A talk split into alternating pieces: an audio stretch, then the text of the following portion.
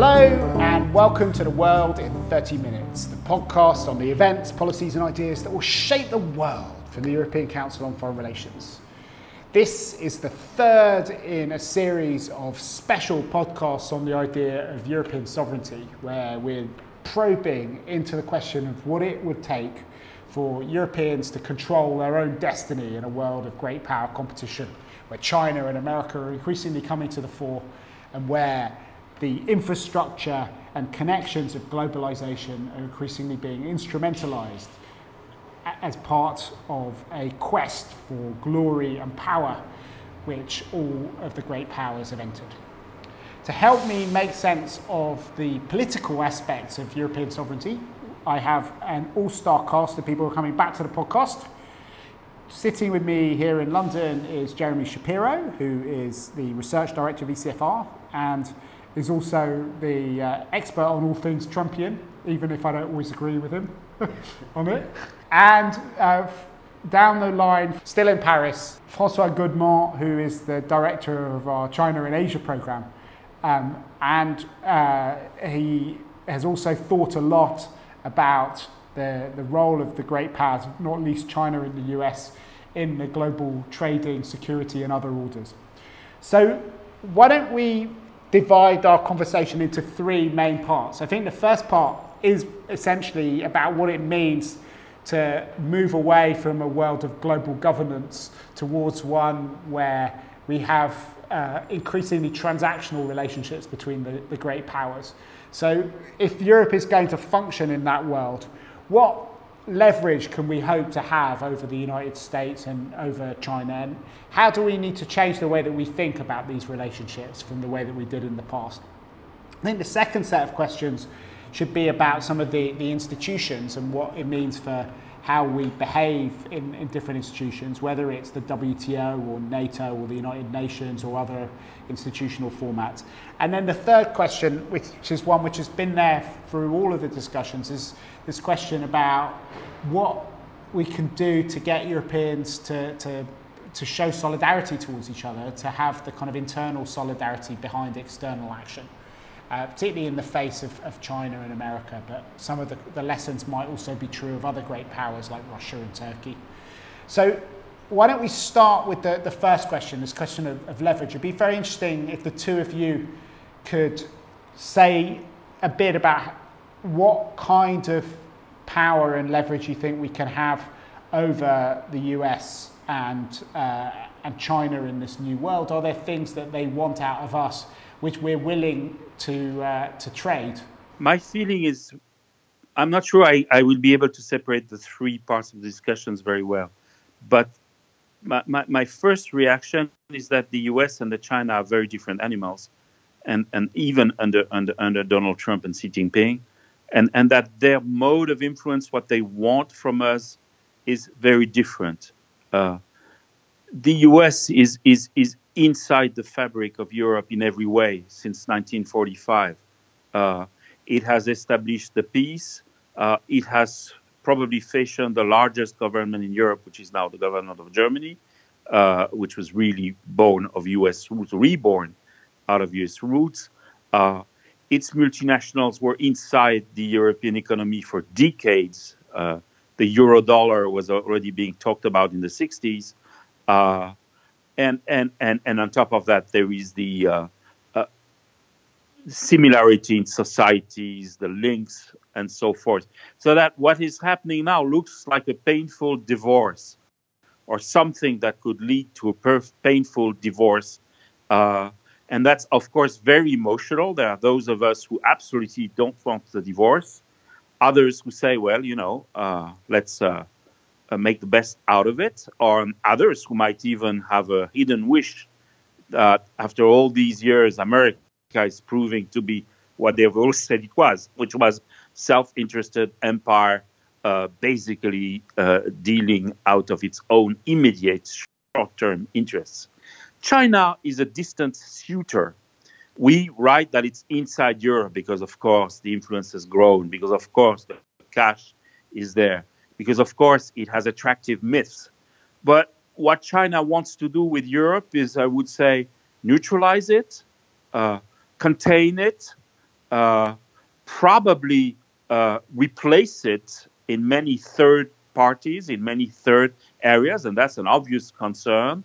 Uh, they would like to ring fence Europe, its value systems, its institutions, so that we appear increasingly as an you know a regional oddity compared to the uh, Chinese authoritarian, uh, happy-go-lucky transactional model. So I would say, contrary to appearances, the ideological war is between Europe and America now, with the insurgency in America having arrived at the White House, uh, and uh, the realpolitik uh, is between China and Europe. So that calls for very different reactions. So, Jeremy, do you buy that that general analysis? I think so, but I'm not. Uh, I'm not really too sure what where it gets us. I mean, I think we should explore that a little bit. But I would say uh, to try to get back to your original question of what of what leverage they have. I think Francois is, is 100% right that that the relationships that Europe has with China are very different in, in both nature and quality from the ones that they have with China. So I uh, so I could focus a little bit on the on the U.S. and I think it's you know, it's really intriguing to sort of uh, try to understand the role that Europe plays in U.S. foreign policy. It's really deeply taken for granted because of all of the background that, that Francois talked about, all the historical background. And, and what, uh, what, what you see, I think, in the, in the reaction in the United States to, to the way that Trump is treating Europe is a sense um, from a large portion of uh, the US political spectrum, uh, and certainly all of the foreign policy elite, that Europe is the way in which the United States evaluates, understands its role in the world, its role as leader. Um, and this is not that much leverage vis-a-vis Trump because he's not, he doesn't seem personally terribly interested in the role of leadership uh, for the United States. But actually, leadership is a really neuralgic question uh, in US politics. Uh, and I think that what, what the Europeans can do to put political pressure uh, on the United States is to call into question uh, the, the US's capacity to exercise leadership in the world, and particularly through Europe. Uh, you see this, interestingly, in the sort of weird bifurcated relationship that the United States has with European, um, let's call them sovereignty projects, but including, yeah, but particularly European defense projects. That every time there isn't one, the United States says there needs to be more spending, there needs to be more unity, there needs to be more European um, uh, capacity to fend for itself in defense. And every time one is created, there are worries about what it means for US leadership. And it seems to me that this uh, this dualism in the US approach reflects the fact that at the same time that they want the, the Europeans to take more responsibility for themselves and to take more responsibility for projects in the world, we also want Europeans to uh, acknowledge and accept uh, US leadership because it's a lot of the ways that we define ourselves within the world. That's why, still in US politics, when, you, when people are asking, how is the president seen in the world? They don't really ask questions about Moscow and Beijing. They really ask questions about London and Paris and Berlin. I have a different perspective on this, perhaps because I've been a, an Asia hand for 30 years. For 30 years, I've had the show of American policymakers or policy wonks completely ignoring Europe, for example, on Asia Pacific issues, or willfully propagating a model that essentially said, you know, we're not like Europe. We are more pragmatic. We do things better. Uh, the beef is with us. It's not with Europe. And there are various shades of that. The guy, the administration that escaped that was perhaps the George Bush II administration because it needed Europe over the Middle East and Afghanistan. Uh, and it came to, to, to, to, to, therefore, to pretty near to courting Europe in some ways. But no, Francois, I think maybe you're misunderstanding me slightly. Um, what, what I was trying to say is that for the, for the US, um, the European acquiescence to what it's doing in the world is important. It's not, it, it's not really um, about. So Europe is the ultimate legitimate. Yeah, it's a legitimizing function. It's not about getting Europe on board with what the U.S. is doing in Asia. Uh, it's about making sure that uh, that the Europeans don't uh, don't um, say this isn't this isn't effective leadership. Uh, so that's why the AIIB, the uh, Asian Infrastructure Investment Bank, was such a challenge in Washington because the idea that uh, Europeans weren't following the American lead in the Asia Pacific was the problem. I think it was an emotional moment. Exactly, exactly. An emotional response. But that the AIIB didn't really matter that much. What was most striking was that, you know, the only two occasions where it has happened, the previous occasion was the quarrel about lifting the arms embargo towards China.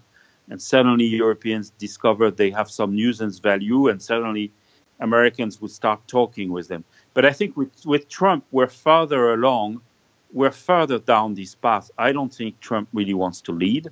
Uh, I don't think Trump really wants uh, to have allies in line. Uh, he wants to. This is one of the. But I think we're now sort of moving towards where I was hoping we were going to get to because you two have been absolutely brilliant and fascinating as usual. But we have some work to do in this podcast. And I think what would be interesting is what's interesting, I suppose, about both Trump and about Xi Jinping is that they're not interested in sort of classical leadership of the world in the way that, that Europeans. So therefore, if we're thinking about leverage over them, we, it would be helpful to think about where can we have nuisance value? Are there things we can do which would be annoying, which we can then stop doing in order to change behaviour in the two places? Or are they things where they really need Europe which goes beyond the legitimacy thing. Because I think the legitimacy thing works very well with everyone apart from Donald Trump. Right. Yeah. But given that he's president for the next uh, while. Right. Although I do think that um, you saw in the reaction to the Helsinki summit uh, and the way that Trump has had to walk back, yeah. that that legitimizing stuff. But in a way, that's also the bit which Europeans are quite good at doing. Moaning about American behaviour is something they can probably do without our help. Yeah, but if you can, if you can uh, create a sense of this neuralgia in U.S. politics, it will affect Trump. But I take your point that uh, this is not about, uh, this is not the way that Trump sees these things, and he's not terribly interested in them. I, I think that. Um, what you have to be able, you know, what, what Trump is trying to do, and, and this gets to the legitimation figure, is present himself as a winner in these negotiations. And you have to be able to demonstrate that he's not. So it doesn't make too much sense to do what Jean Claude Juncker did two weeks ago in Washington, which is to get into the old mode of thinking that the agreement is that just making sure that transatlantic relations feel smooth, that there isn't disagreement, that there isn't fighting, is the way to, uh, is the way to get the best outcomes. You actually have to make sure that you have, that you have battles and that you can uh, demonstrate to them that you're, you're willing to go through the end of the battle and the agreement, uh, just having agreement and just having smoothness in transatlantic relations isn't a goal in and of itself because yeah. I think Trump can really take advantage. But what are the, if you had to kind of list four or five different things that you could do to show that Donald Trump was a loser, what yeah. would they be? I mean, it would be uh, uh, it would be along the lines of what I what has happened. I'm not sure it's a strategy already, but is is the the types of deals that the Europeans are striking with other powers. Uh, the the EU Japan deal that just happened three weeks ago is a pretty good example, but also um, trying to uh, explicitly use uh, in a tactical way other relationships with, with China, with India, with other types of great powers in order to say to the United States, we have, we have uh, diplomatic opportunities and we are not going to be the slaves to a value driven relationship if you're not going to be. I would think that there are. Uh areas where Europe can stand its ground, both towards China and the US. By the way, there was a Hollywood Prize for the best producer of the year. I would give it to Donald Trump for engineering the most successful EU China summit in three years. Because, very frankly, at the very last moment, the mood shifted on the European part. The Europeans became, at least in language, much more open to Chinese openings, which they knew they had to be skeptical about but managed to demonstrate to Americans this is what you can prove, this is what you can create a ground shift uh, towards Beijing. It's not real. I don't think the substance is there.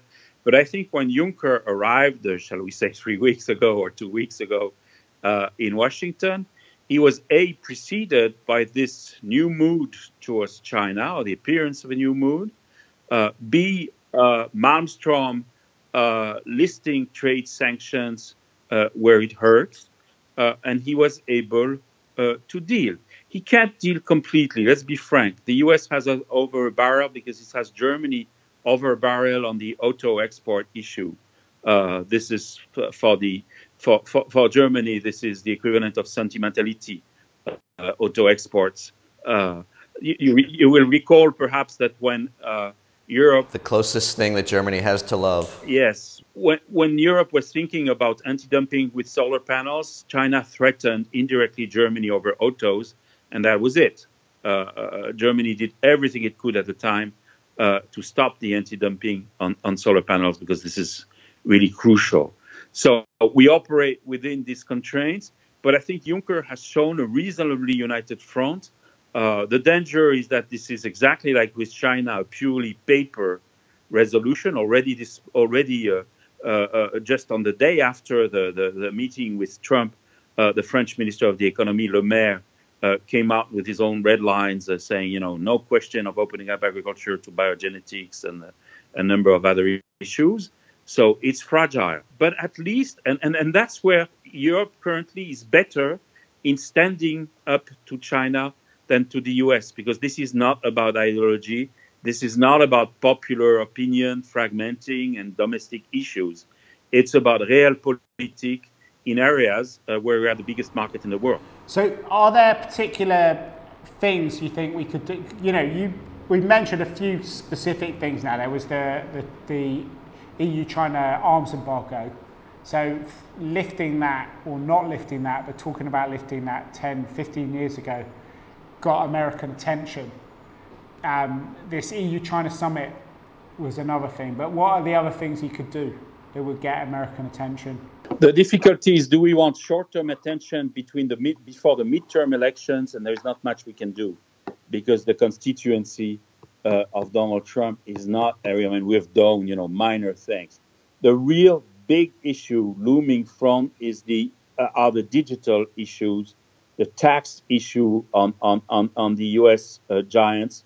This could very well. This has been turned down, by the way, as I understand, uh, by Germany uh, in the previous year, whereas the EU was getting ready uh, to move on that. And if the auto war was ever going to start, uh, there would be ground for that. It's difficult because we can't use and we will not use uh, national security reasons uh, because we want to save the WTO and we think the use of national security reasons should be absolutely exceptional.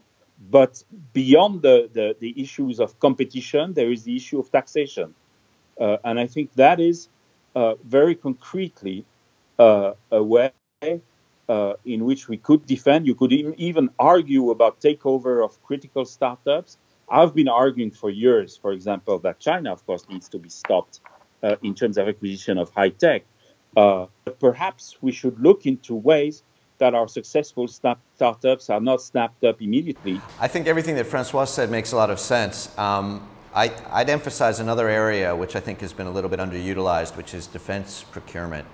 Uh, I think it was, it was uh, very intriguing in the creation of the, uh, of the um, PESCO that the thing that the Americans were most interested in is the, is the pooling of funds for uh, defense procurement, which wasn't very, which wasn't really huge by the standards of such things, but um, really got U.S. attention because I think what uh, the realities of the defense industry the, these days mean that uh, it's only really viable, even in the United States, it's only really viable to have these massive uh, projects like the F-35 if you can get uh, external markets. And Europe is an absolutely critical external market for European, uh, for U.S. defense uh, sales. Um, and so I think that um, the Europe, Europeans need to be conscious about their ability to leverage that and to think of that as both a trade and a national security issue. But the danger is that Europeans will be uh, the, the, countries that feel very dependent. In uh, one of the earlier podcasts, we talked about the security relationship and the fact that there are 10 member states that feel very insecure and depend on the US. Yeah, absolutely. They're all going to buy American just to. to uh, but I mean, I think that that gets to the, to the general issue, which was your third basket of issues, which is that none of this works without uh, effective unity, and it has to be across the um, it has to be across the issue areas, really. Yeah. It's it's an egg and chicken issue because you you you you need the tools, you need the procurement, you need the collective industry on weapons, but you also need the policies. Uh, we don't really have a defense policy. We're not united. We look in different directions. Uh, and I think so long as that's the case, you will not find the uh, Central and Eastern European countries on board uh, for a common uh, procurement policy. They will want to maintain at all costs uh, the relationship with the US, just as the Japanese have kept on buying 90% of their defense procurement is done in the US for very good reasons. So I'm not sure. I mean, I'm not saying that this should not change, uh, but I'm saying that without radical changes in our policy, in our collective policy outlook, we're not going to be very credible. No, I, I, take, I think that's absolutely right. My point is that this is a potential source of leverage, but most of the sources of leverage uh, that we're talking about uh, can't be realized without uh, effective unity, either vis-a-vis China or vis-a-vis the United States. So we, are going to come to the unity soon. We are running out of um, road because we've, we've done quite a lot of other stuff other than my three baskets. But um, uh, maybe we should think a bit more about, about some of the institutions because that might show where some of the policies could be effective. So, you know, maybe uh, you know, the last couple of weeks we had two quite big, um, well, I suppose we had three uh, big summit events. There was the G7, which was uh, a wonderful display of Western disunity and was quite a wake up call to many uh, European countries, and not just the Europeans, the Canadians and the Japanese looked um, slightly shaken by it. Um, and that's led to, uh, to discussions about whether there could be different formats, the G6 or, uh, or other kind of alliances. Um, then there was the NATO um, summit and then the EU-China summit. Those are three things that we just talked about. But I mean, it'd be interesting to hear from the two of you how you think Europeans should uh, organise themselves in order to, to maximise their leverage. It looks from what we've said so far that one of the important points of leverage over both of them is for us not to be alone, but to try and build up interesting relationships with others. Uh, if, if I answer in a, in a general way, I have a very standard answer for that. And that's the one that uh, Angela Merkel gave very recently, which is let us increase the uh, range of number of issues on which unanimity vote is not required among Europeans, on which qualifying majorities, because the stumbling block to any collective position is the unanimity rule. Facing China, it's very clear. Among 28 countries, China will always find one uh, or more, of course. Uh, and, and, and, and that's very clear. I don't really believe that the G7 makes much of a difference. The only G7 I can really remember is the one that happened uh, in London right after the uh, big financial crisis in yeah, the spring. That, that was even a G20. so there's no memorable, memorable G7 since the Plaza Accords. No. So, uh, and you can understand why Trump can afford to rock the boat and make reckless declarations, which he hopes will endear him to his uh, isolationist constituency. But this, that, does it really matter? I don't think so. What matters is the steady erosion of international institutions by the Chinese, who avoid those big and empty speeches, but who are, you know, every day working uh, within these institutions. I'm not saying to conquer them and to rule them, but to nurture them, to neutralize them. Yeah, well, I don't know. I mean, it, I think it's very difficult. It's it's strange that one of the one of the the it is specifically the European attachment to the concept of institutional institutions and the specific institutions themselves, which creates weakness in the negotiation.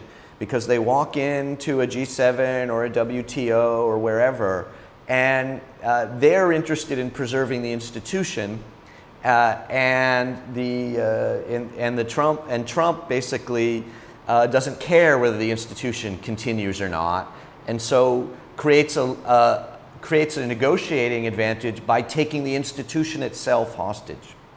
Uh, and it seems to me that that means two things for the Europeans. First of all, it means that they have to they have to have a really good sense of what these institutions are for and get get away from the idea that preserving the institution is a value in and of itself, uh, so that they so that they don't lose that negotiating leverage.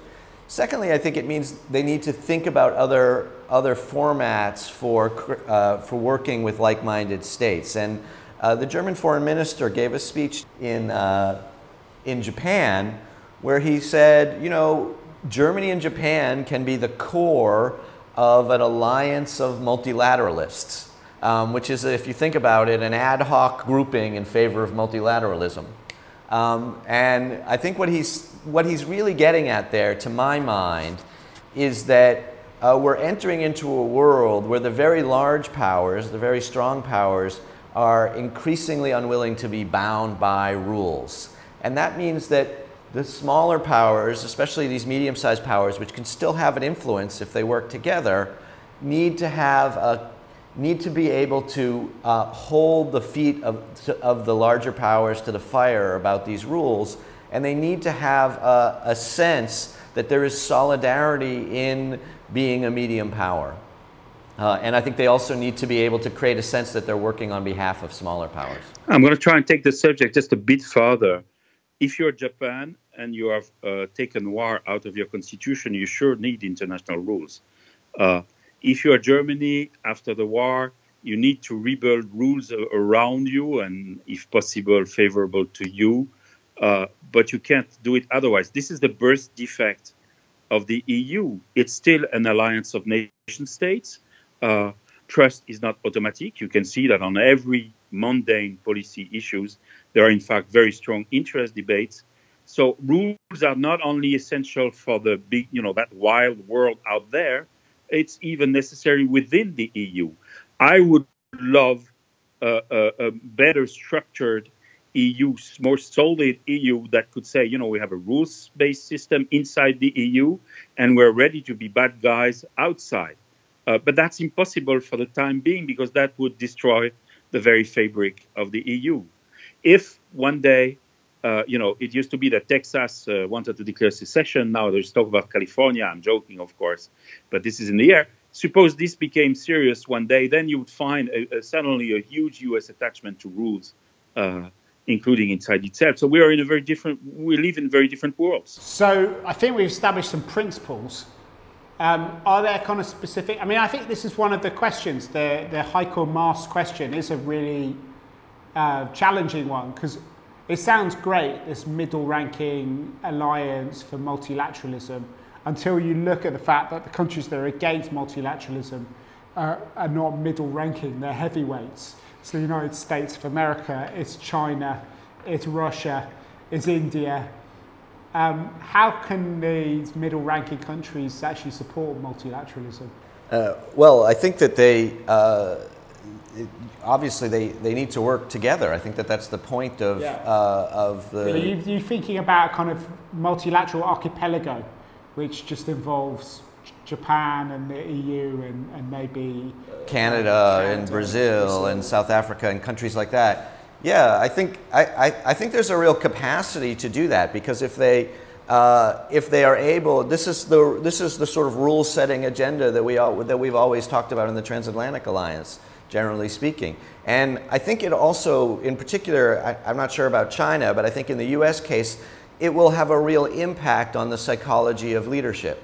And I think you will see the United States, which is having a debate with itself about the value of rules, um, that you will see there being a, a, sort of sense why are these countries uh, that have traditionally been uh, followers of American of American originated rules going off on their own and creating rules which, uh, if they're not exactly aimed at us, uh, do exclude us. And I think you'll see that that will have an effect on the politics within the United States. What makes us think that this is going to be any less ineffectual than the alliance of democracies and you know other kinds of so-called like-minded groupings? Uh, it does seem to me that uh, trade and investment rules are probably the best place to start. And maybe high-tech digital standards, cyber uh, areas where we have taken for granted the United States but where this goes with the, the, practical domination of U.S. firms, and you will see a very. I mean, right now,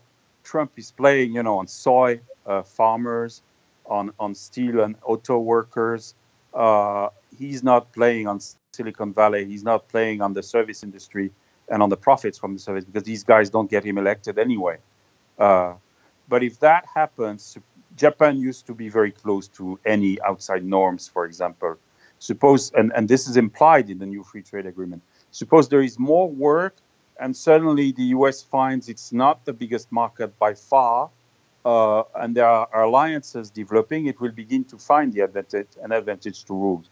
I put China separately because I think China is really right now, I mean, having its heyday with the division among its main partners, and, and, and it's probably wonderful uh, for Xi Jinping to be a staunch nationalist, uh, determine industry uh, builder uh, at this time when you know whatever we bicker about China, uh, we don't really have a hold because we're too busy with our own quarrels. So why don't we end with our own quarrels because um, that's the, the key question behind all this is if we are going to work together on the world stage, how can we stop Europeans from splintering? There are is a kind of big structural gap uh, between East and West when it comes to how to relate to the US because the countries that feel threatened by Russia are, are terrified of a world without America, and therefore, the more unreliable the US becomes, the closer they, uh, they hug America.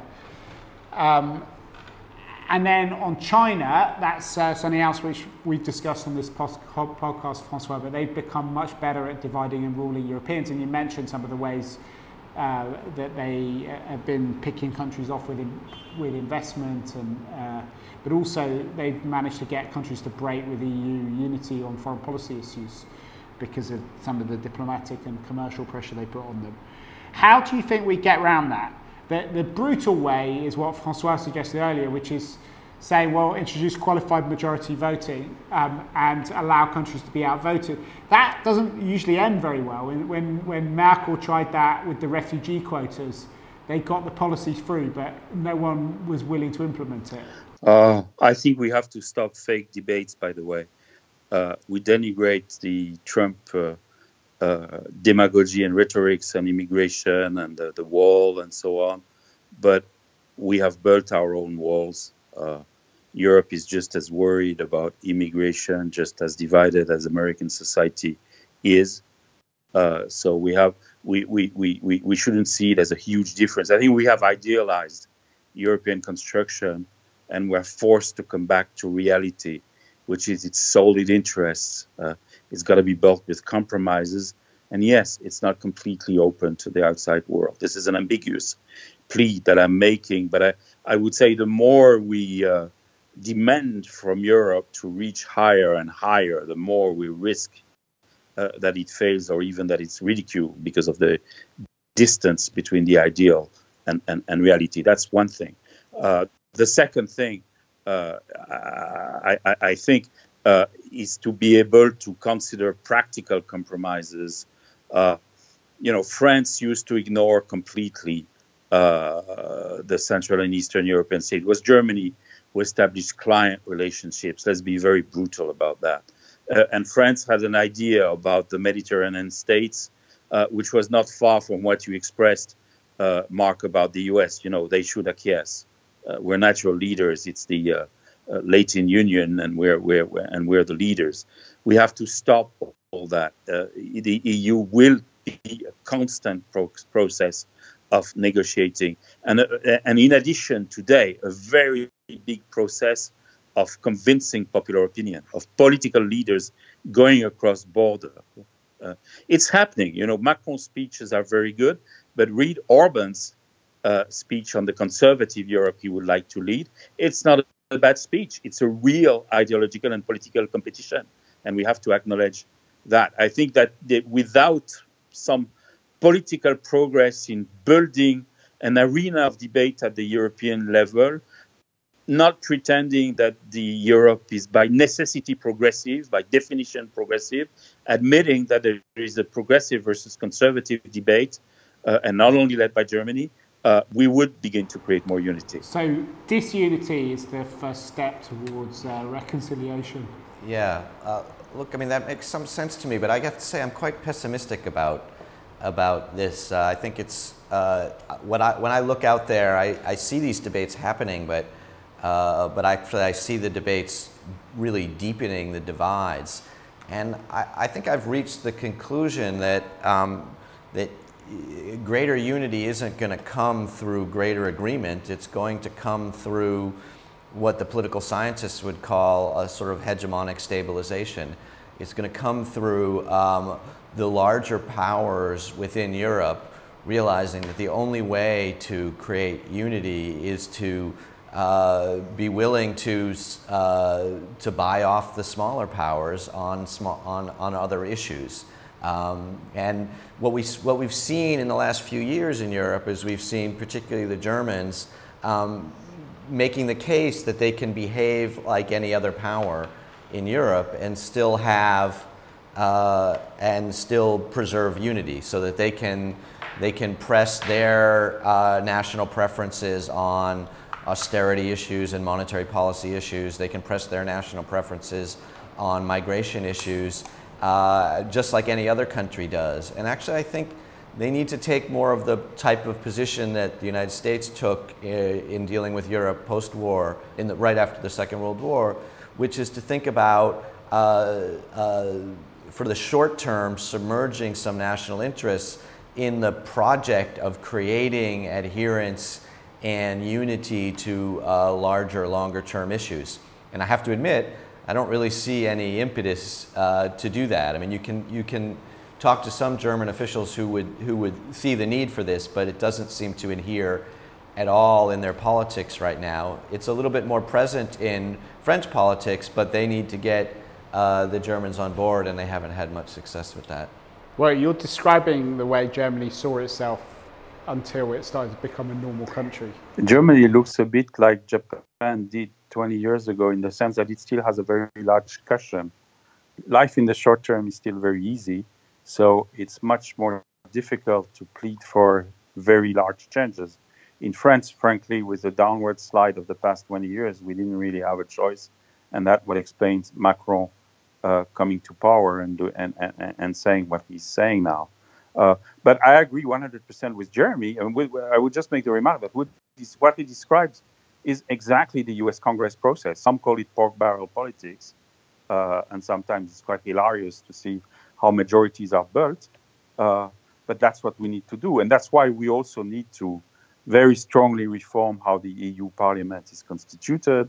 Uh, to, so that instead of having, you know, ideological majorities or just leftover people mostly there, uh, we have, have real representatives of interests. Yeah, I mean, I, I wonder whether, I mean, that was basically the role of the EU budget over the last few years. Most of the pressure now is on it shrinking.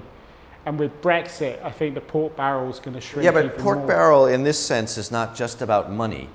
It is also about uh, it is also about policy. Uh, and policy uh, within the EU, policy is a lot is is become I think a lot more important than money. There was a limited amount of leverage for unity that you were going to get from structural funds always. It's just not that big a deal. But if we're talking about the single biggest domestic political issues throughout Europe, those are austerity and immigration. And what the Germans, it seems to me, if you were really going to construct a pork barrel based politics for unity within uh, Europe right now, you would have the Germans being willing to make policy concessions and devote financial resources toward helping other countries on those two issues. And you could add Russia as a, as a third issue. You might be able to have Russia as a third issue, absolutely. So it's a grand bargain that's needed between different countries. And Britain. That's the Macron grand bargain, which, by the way, is sometimes undercut by France's own uh, union stance, so to speak, for its own interests. Uh, frankly, Jeremy, I, I, I'm a little less pessimistic than you, but that's only because I think that the external threats will mount and that uh, even the larger states or the larger state will have no way. I keep emphasizing to German friends the Japan example, how Japan went down from the uh, apex of the 80s uh, simply because it was unable to see beyond its own uh, national interests in many ways. And if the key is uh, rapid decline of a country, then Britain might become a, a very useful uh, part of the. Uh, okay, so we covered a lot of ground there. I think we've ended with the need for a grand bargain. I'm not sure we worked out how to get it. Um, that's where politics comes in, I suppose. Um, but it, we can see, I think, through this discussion and through all the three podcasts, the strange intertwining of global, the global geopolitical competition, the um, structure of interdependence between countries, and then the kind of uh, need for, for national politics to, to, uh, to work in a way that pushes Europe together if it's going to be sovereign in the world rather than uh, encouraging countries to defect and um, uh, undermine any hope of having a, a, voice on the world stage. If you've enjoyed this podcast series, please do write to me at mark.leonard at ecfr.eu with your comments. And we're still also crowdsourcing bookshelf recommendations. Um, you'll notice that we didn't have any on this uh, podcast it's in order to create a, a market for uh, for listener driven bookshelf recommendations, which we can then put out after the summer is over. But if you've enjoyed uh, listening to it, then please do write about it on your social media page or ours. Give us a rating or review on iTunes or whatever platform you're using to listen to us on. And for now, from Francois Godement, Jeremy Shapiro, myself, Mark Leonard, it's goodbye. The editor of ECFR's podcast is Caterina Butel Atzinaro, and our researcher is Jonathan Hackenbroich.